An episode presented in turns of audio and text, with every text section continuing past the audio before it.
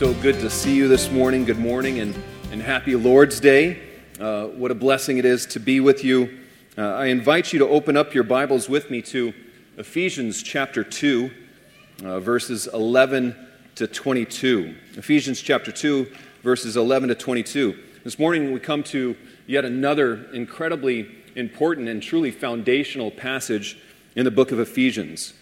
As we prepare our hearts and our minds uh, to explore this text, it's vital for us to remember uh, the context in which this letter was written. Paul had already spent a couple of years in Ephesus.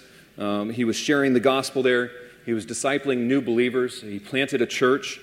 And this church consisted of both Jewish and Gentile converts to Christianity. Uh, people who would normally be at enmity with one another. Uh, the racial discord that often plagues our own country uh, truly pales in comparison to the hatred and the vitriol that existed between Jew and Gentile in the first century.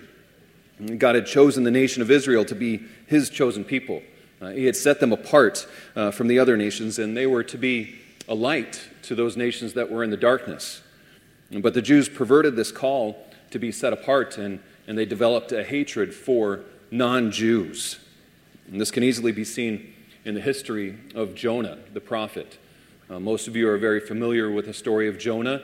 Uh, he was sent by God to prophesy to the Ninevites, uh, a foreign people, and uh, he initially chose to reject that call. Uh, instead, he got on a boat sailing the opposite direction from Nineveh, and he uh, found himself in a, in a terrible storm. the crew threw him overboard in hopes of appeasing his God. And the Lord appointed a, a large fish to swallow him up, and he spent three days and three nights in the belly of that fish. Well, eventually, Jonah found his way to Nineveh, where he preached a message of repentance. And that message reached the ears of the king of the Ninevites. And by God's grace, they repented. The Ninevites repented of sin and believed in God. This was cause for, for great celebration on Jonah's part. Uh, but rather than celebrating, he, he prayed to God to end his life uh, because these foreigners had be- believed in the God of the Bible. Such was the hatred of the Jews for the Gentiles. That hatred only intensified over the centuries. Uh, by the time Paul was writing to the Ephesians, it had been become illegal for Jews even to enter into uh, Gentile homes. It was illegal for Jewish midwives to help Gentile women uh, deliver birth because that would just further the Gentile race. It was a common belief that at that time, uh, the only purpose the, the Gentiles served was to, to be flames uh, or fuel for the flames of hell. Uh, and that's just a small taste of, of the hatred that existed between Jew and Gentile. With regard to their hatred for the Jews, the Gentiles were certainly no better. Uh, for hundreds of years, the Jews were seen as nothing more than, than slave labor.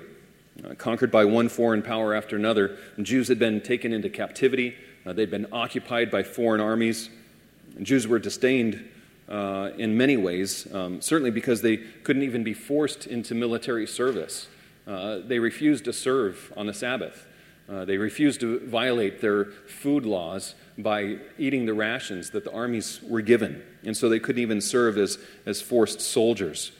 And this was the atmosphere in which Paul wrote to the Ephesian church, which, which consisted again of both Jewish and Gentile converts to Christianity. With that in mind, let's, let's dive into our text this morning, Ephesians chapter 2, verses 11 to 22. Uh, please follow along as I read aloud.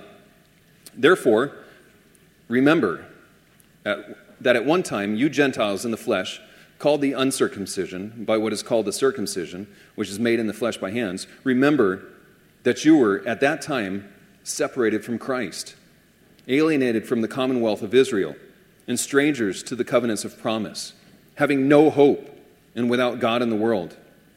But now, in Christ Jesus, you who once were far off have been brought near by the blood of Christ. For he himself is our peace, who has made us both one and has broken down in his flesh the dividing wall of hostility by abolishing the law of the commandments expressed in ordinances, that he might create in himself one new man in place of the two, so making peace, and might reconcile us both to God in one body through the cross, thereby killing the hostility. And he came and preached peace to you who were far off, and peace to those who were near. For through him we both have access in one spirit to the Father.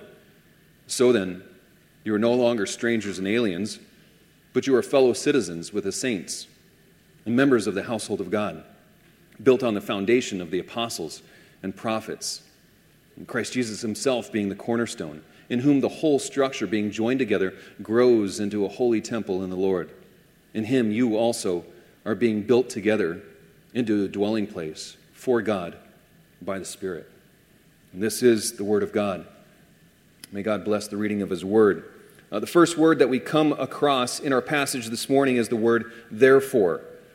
As any good Bible scholar knows, when you come across the word therefore, you have to ask yourself what it's there for, right? It's a, in this case, it's as if Paul was, was pointing back to those first 10 verses of Ephesians 2, and he's saying that since these things are true, uh, since all of this is true, since you were once dead in your trespasses and sins, uh, since you were made alive together with Christ, uh, since you have been saved by grace through faith and not a result of works, then you must remember who you were. That's point number one on our sermon outline. Remember who you were. Remember who you were. Up to this point in his letter, Paul had been writing to both the Jewish and the Gentile converts, these new believers in, in Ephesus. But in verses 11 to 22, he narrowed down his target audience, uh, and his focus was just on these Gentile believers. It's clear that his goal was for them to remember who they were apart from Jesus Christ.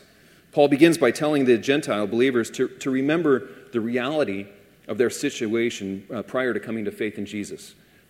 At one time, these Gentiles in the flesh, who were hatefully called the uncircumcision by those who call themselves the circumcision, these Gentiles needed to remember that as unbelievers, uh, they were even worse off than the Jews were.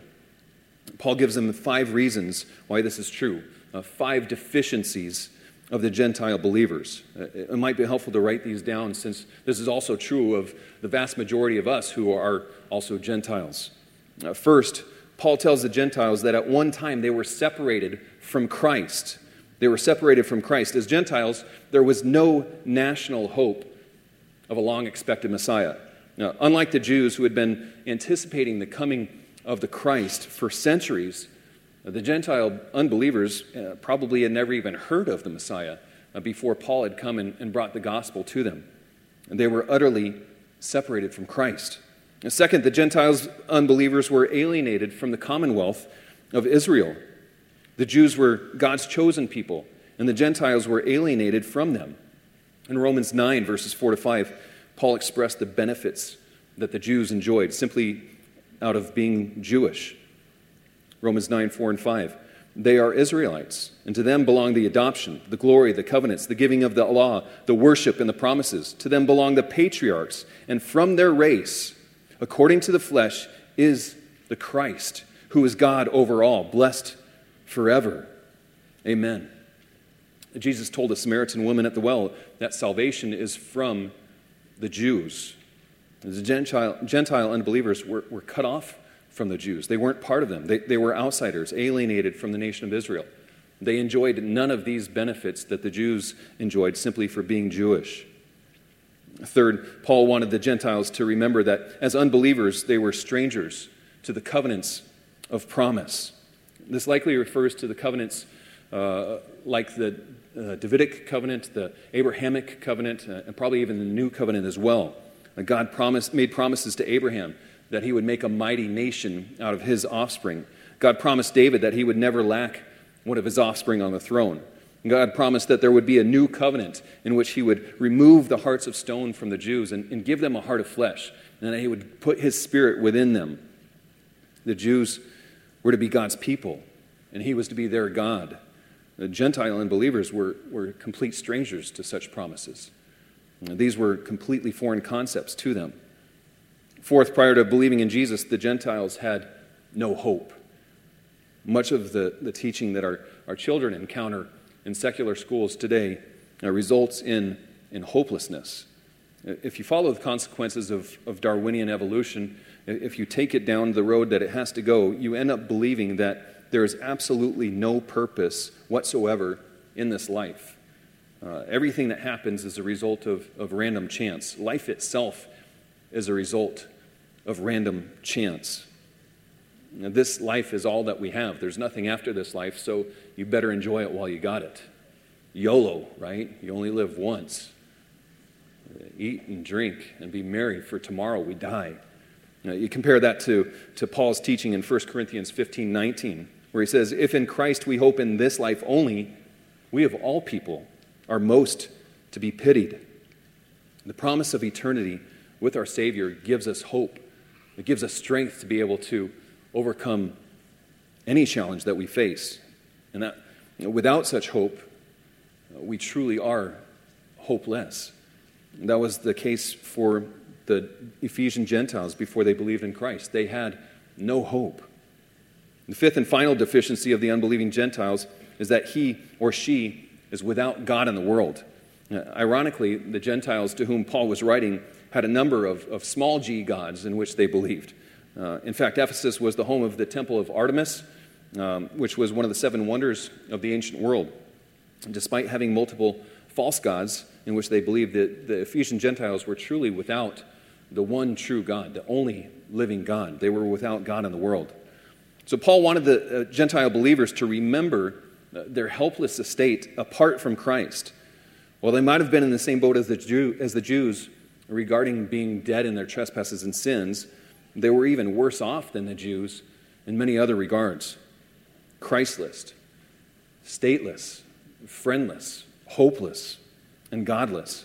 If you were all, sum it all up with one word, you can say it was alienation. They were completely alienated from God. This was the reality of those who were apart from Christ in the first century. It's the reality of those who are apart from Christ in the 21st century, completely alienated. The natural defense against such a reality is, is simply to not think about such things uh, and, and to try to distract oneself uh, by any means possible. Uh, here in America, uh, we, we try to distract ourselves, usually the majority does, does with the acquisition of material things, uh, commonly referred to as, as stuff. Uh, I like to call it junk, right? And this, the, this distracts us from the reality of, of, of being alienated from God.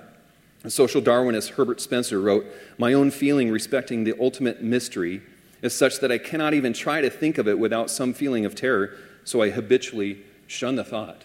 I just choose not to think about it. Ignorance is bliss, but it doesn't last forever. Rather than remaining blissfully ignorant, Paul commanded the, the Gentile believers to remember what it was like for them before they had ever heard the gospel of Christ. Then in verses 13 to 18, uh, Paul calls their attention to the reconciliation won for them by Jesus Christ. Now, Paul counteracts those, those five Gentile deficiencies with a list of benefits uh, for those who have been, been reconciled to Christ. Paul wanted the Ephesian Gentiles to remember what Christ did for them. I want you to remember the same thing. Remember what Christ did for you. That's point number two in your outlines. Remember what Christ did for you. Let's read through verses 13 to 18 again. But now, in Christ Jesus, you who once were far off have been brought near by the blood of Christ, for he himself is our peace who has made us both one and has broken down in his flesh the dividing wall of hostility by abolishing the law of commandments expressed in ordinances, that he might create in himself one new man in place of the two, so making peace, and might reconcile us both to God in one body through the cross, thereby killing the hostility. And he came and preached peace to you who are far off, and, and peace to those who are near. For through him we both have access in one spirit to the Father. First and foremost, let's note that it is in Christ and in Christ alone that those who once were far off have been brought near, and that by his blood. It's not through Moses, it's not through perfect church attendance, it's not through any kind of self righteousness that we could try to attain, it's not through clean living, but is only through Jesus Christ and through his blood. He shed very real blood on the cross of Calvary. He died for our sins in accordance with the scriptures. He was buried. He was raised on the third day in accordance with the scriptures. So the cross is central to what Christ did for us. We cannot possibly remember what Christ did for us without first thinking about the cross.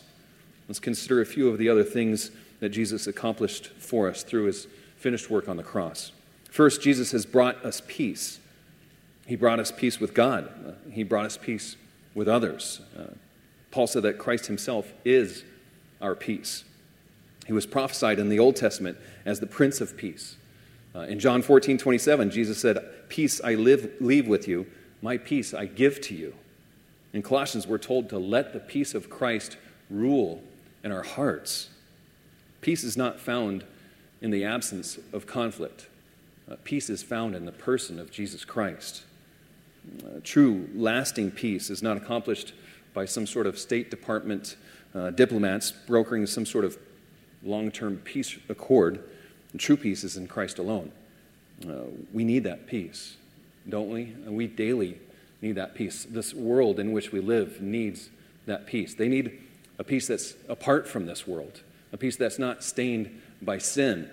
Uh, Kent Hughes tells the story of a, of a peace march that took place all the way back in, in 1986. Some of you guys can remember back then. The mullets were long and the bangs were big. Well, in 1986, there were about 1,200 people who set off from Los Angeles in this peace march, and they started off pretty well. They made it uh, all the way to Barstow, which was, I think it's about 120 miles away. But at that point, about half of those that were marching uh, decided to pack it up and, and call it quits. They went home. And, those that were remaining became polarized quickly between those who were the real marchers and then those who were just riding along in vehicles. Uh, and so they started to bicker. Uh, and there was bickering even uh, about a dress code. And so they decided to, to have an election, uh, but they couldn't figure out who was allowed to vote and, and who wasn't allowed to vote. Uh, and so they ended up saying, well, everybody gets a vote, even the kids. And so they voted. Uh, but then they decided that that vote was completely invalid. And so these peace marchers, uh, many of them left the march uh, not even speaking to one another. Uh, we don't need this kind of peace. We need the peace of Christ. And this is not the kind of peace that, that we need, uh, it's, it's the peace of Christ that we need, and it's only found in Him alone. Secondly, Christ has made us one. Uh, Christ has made us one. Paul said that, that Jesus broke down the dividing wall of hostility. Now, at that time, Paul was writing this letter, there was a physical wall in Jerusalem uh, at the temple which separated Gentiles from Jews. Um, the Jewish historian Josephus noted that there were signs attached to this wall. It was about four and a half, five feet tall, and there were signs that were written both Greek and uh, Latin. And it basically said that uh, any Gentile trespassing, climbing over the wall, would only have himself to blame for his ensuing death. Uh, it's not that trespassers would be prosecuted, it's that pro- trespassers would be executed. Um, it's possible that Paul was referring to that wall in the letter, but I think it's probably unlikely that that was his intention, especially since uh, these Ephesian Gentiles probably had no firsthand knowledge of this temple. They, they weren't familiar with that wall. Instead, Paul was probably using uh, metaphorical language here, not, not referring to a physical wall, but referring to a metaphorical b- barrier that existed uh, between, as a result of, of the law um, of commandments expressed in ordinances which separated Jew from Gentile. The Jews had food laws which separated them from, from Gentiles. They had ceremonial and sacrificial laws that separated them from the Gentiles. Jesus said, set all of this aside by offering himself as the atoning sacrifice on the cross. Now, as a result of his work on the cross, Jesus created in himself one new man in place of the two. In Christ, there is one new humanity. That's the church. And it's a beautiful reality. Again, think about that hostility that existed between, between Jew and Gentile. Christ brought an end to that hostility, He killed that hostility. Outside the church, efforts are underway to try to bring uh, racial reconciliation to our country uh, through efforts like education, and, and legislation. More often than not, these efforts only serve to further divide the country than, than to bring any sort of lasting unity. But the cross of Jesus brings genuine and eternal unity. Because of this unity, which has been won for us by Jesus Christ, there's absolutely no room for racism inside the Church of Christ. There can never possibly be any justification for any kind of racism in the church, ever. Paul told the Galatians, There is no Jew or Greek, slave or free, male or female, for you are all one in Christ. He wrote something similar to the Colossians. In Christ, there is not Greek and Jew, circumcision and uncircumcision, barbarian, Scythian, slave or free, but Christ is all and in all. The best antidote to disunity or even hostility between believers is an understanding and a remembrance of the cross of Christ. We extend forgiveness to others because at the cross we've been forgiven much.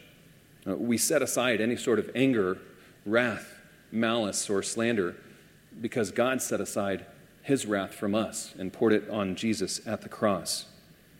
In addition to bringing peace and, and making us one, Paul said that Jesus came and preached peace. Jesus preached peace. We see that in verse 17. And he came and preached peace to those who were far off and peace to those who were near. Jesus preached peace before he went to the cross. Uh, he preached peace while he was on the cross. He preached peace after he resurrected from the cross. That message of peace is, is still proclaimed today by his followers. Uh, it is through the proclamation of the gospel of peace that sinners come to a saving knowledge of Christ and experience firsthand the peace that surpasses all understanding. With eyes on verse 18, we see one more thing that Jesus has done for us through his work on the cross. For through him, we both have access in one spirit to the Father. Did you notice the Trinitarian language there? Through God the Son, we both have access to God, or by God the Holy Spirit, to God the Father. It's only through Jesus, by the Spirit, that we can access the Father. Jesus said, I am the way and the truth and the life. No one comes to the Father except through me. But notice that Paul said that we both have access in one spirit to the Father. Gentiles who are now believers by grace through faith, and Jews who are now believers by grace through faith, are, are now one new man in place of the two. Uh, this is absolutely huge. Jesus didn't paganize the Jews, uh, he didn't Judaize the Gentiles, uh, he, he didn't create a half breed between the two. Uh, he created an entirely new race. Uh, this is what theologians refer to as, as the third race. This is the church. Uh, back in the second century, Clement of Alexandria, Alexandria wrote, We who worship God in a new way, as the third race, are Christians. This new race is the, the subject of the rest of Paul's letter to the Ephesians. In chapters 4 through 6, he's telling this church, this new race, how to live out as the church, their li- how to live out their lives as the church, how to live out their lives in their families, and how to live out their lives in the world. And by his death, through his blood, uh, through the cross, Jesus broke down the dividing wall of hostility. Uh, he killed the hostility. Where there was only enmity before, now there is peace. Where there was alienation, now there is reconciliation between God and man, as well as between man and man. And this one new man, the church, because of what Christ accomplished on the cross, we now have access in one spirit to the Father. This morning, as the body of Christ in Makakilo, we are enjoying and rejoicing in that access. Uh, like the Ephesian Gentiles, we would do well to remember what Christ did for us. So far, I've encouraged you to remember who you were, uh, to remember what Christ did for you. Now, I want, to, want you to remember what you have become. Point number three in your outlines. Point uh, is remember what you have become. We see this in verses 19 to 22. So then, you are no longer strangers and aliens, but you are fellow citizens with the saints and members of the household of God, built on the foundation of the apostles and prophets, Christ Jesus himself being the cornerstone, in whom the whole structure, being joined together, grows into a holy temple in the Lord. In him you also are being built together into a dwelling place for God by the Spirit. Paul's vision of this new third race is, is truly magnificent. Uh, he uses three graphic images to describe what the Ephesian Gentiles and Jews uh, have become in Christ. First, a city, uh, then a family, and then a great building. First, a city. Uh, citizenship was a source of, of great pride in the ancient world, much like it is even today. Uh, as Americans, we, we know what it's like to be a citizen of a great country. Uh, in the Greco Roman culture to which Paul was writing, citizenship was not only very important, but it was also very personal. Uh, a person's citizenship, uh, the city in which they lived, often really even defined their identity. In verse 19, Paul is saying that the Gentile believers were no longer refugees, they were no longer strangers and aliens, but instead had come to possess a citizenship far greater than any local citizenship, far greater than the highly coveted Roman citizenship. And this is a kingdom citizenship, and its implications are immense. Those who were once cut off and lived as aliens were now reconciled to God and to believing Jews and to other believing Gentiles. They had become a common people. This is a universal experience for all Christians. Along with the believing Jews and Gentiles of Ephesus, we have a common language uh, which is grounded in the Word of God. Uh, we have a common heritage and a history as part of the Christian faith. We have a common allegiance to God, uh, allegiance which supersedes any allegiance to local or federal government. We have a common purpose in living, which is to glorify God and to enjoy Him forever. We even have a common destination, a heavenly city that is being built together by Christ is being prepared for us. As Paul wrote to the Philippians, our citizenship is in heaven, and from it we await a Savior, the Lord Jesus Christ. As believers in Christ, wherever we go, we are free from alienation. Uh, at NBC, uh, almost every Sunday, we host a number of brothers and sisters in Christ who are free from alienation, uh, who are reconciled to God by His grace, uh, and who be- find belonging in this church body, uh, even if it's just for one Sunday or two. And they don't have to show any papers in order to worship with us, uh, no, no passports are required. Uh, we are fellow citizens of the same kingdom this third race not only enjoys a common citizenship, but Paul says that we also are part of God's family. You are fellow citizens with the saints and, and members of the household of God. This is a surprising truth. Uh, perhaps one could have imagined that Jews and Gentiles might have had shared a common citizenship. If you think about Paul, he was a Jew of Jews, but he was also a Roman citizen. Uh, but to say that they were part of the same family, well, that was completely revolutionary. Being fellow citizens is one thing, but being part of the same family is, is a much more intimate thing. All of us who are part of this third race, we have the same Father. Together we cry out, Abba, Father. Now, Jesus, when he was teaching his disciples how to pray, he started off by saying, Our Father, who is in heaven. We all have the spirit of adoption as sons. Uh, to all who received Jesus, who believed in his name, God gave the right to become children of God. All of God's children call him by the same intimate name, Father. As members of God's household, we are in close relationship with one another. I think that this is probably what made the COVID restrictions of last year so difficult I can't remember exactly how many weeks we were uh, kept from meeting together. I think it was about eight or ten weeks where we couldn't uh, gather as a church body. And it was extremely hard. It was tough. Uh, for me personally, it was, it was very difficult, and uh, many people shared that it was difficult for them as well.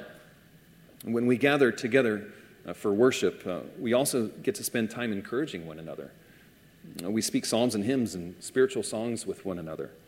We spur each other on to love and to good works. Uh, Paul told Timothy that in the church we are to treat one another as family.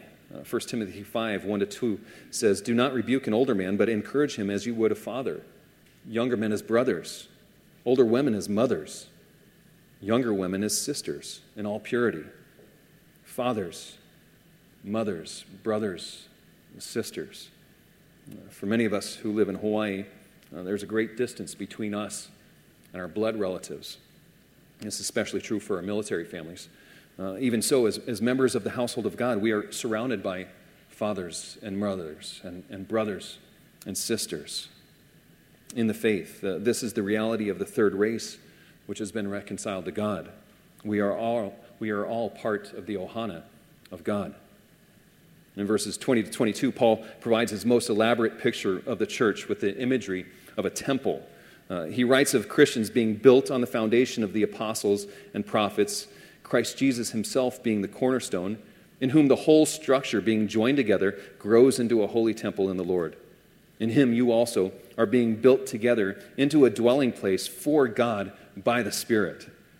Paul speaking metaphorically again, but he's using a word picture that these Ephesians definitely would have understood.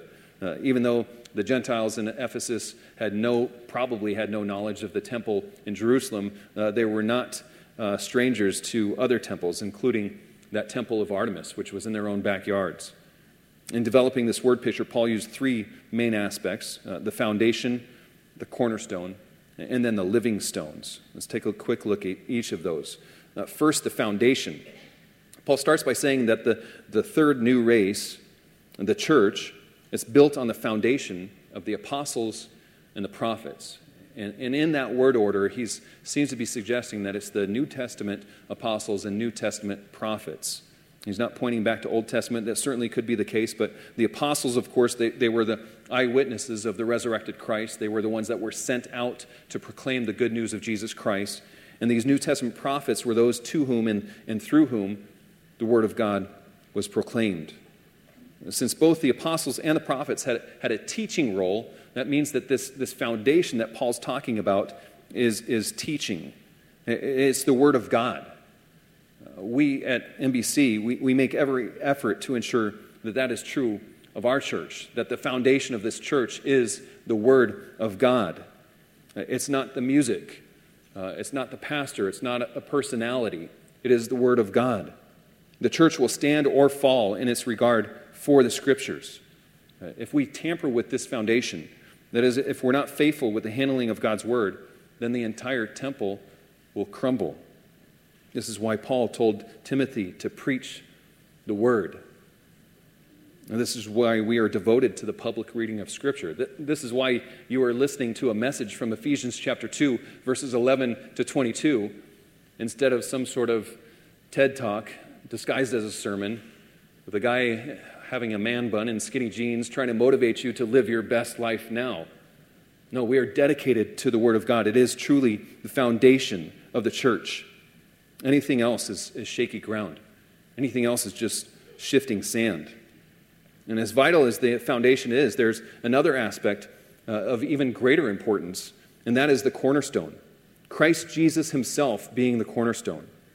The cornerstone of a building was important for two reasons. Uh, first, it was part of that foundation, and secondly, it fixed the angle of the building. Uh, every angle, uh, every aspect of the building, every wall was grounded, it hinged on that cornerstone.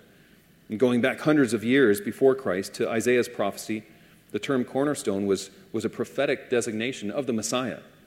Isaiah 28 16 says, Therefore, thus says the Lord God, Behold, I am the one who has laid as a foundation in Zion a stone, a tested stone, a precious cornerstone of a sure foundation.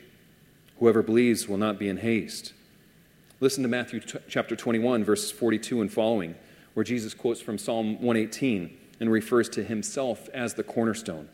Jesus said to them, talking to the chief priests and Pharisees, Have you never read the scriptures? The stone that the builders rejected has become the cornerstone. This was the Lord's doing, and it is marvelous in our eyes. Therefore, I tell you, the kingdom of God will be taken away from you and given to a people producing its fruits. And the one who falls on this stone will be broken to pieces. And when it falls on anyone, it will crush him. The leaders of his day rejected Jesus Christ by crucifying him, but God made him the cornerstone of this new temple, which is the church. This is the Lord's doing. Christ Jesus himself is the cornerstone. Lastly, we see the final components of the new temple, which are the living stones. That includes you, that includes me. We are these living stones.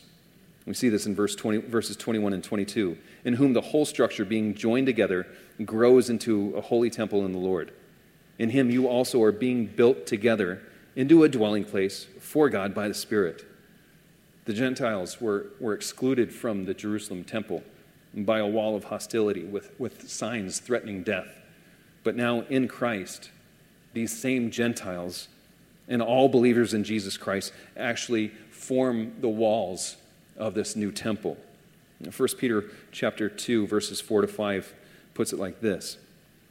As you come to him, a living stone rejected by men, but in the sight of God chosen and precious, you yourselves, like living stones, are being built up as a spiritual house, to be a holy priesthood, to offer spiritual sacrifices acceptable to God through Jesus Christ. All of this forms really an incredible image. Uh, try to see it in your mind's eye for a second and just picture Jesus Christ as, as this enormous uh, cornerstone. And then next, the, the Word of God, the, the teaching of the apostles and prophets, is laid down upon and, and next to the cornerstone, uh, forming the foundation. Of course, Jesus gives that foundation its shape, uh, He gives it, gives it its strength, He gives it its stability. And finally, uh, one by one, living stones are, are being built together uh, to make a dwelling place for God by the Spirit. And notice that Paul used the divine passive voice in that. They are being built together. Not, they're not building themselves. This is a work of the Lord, uh, and it's truly marvelous in our sight.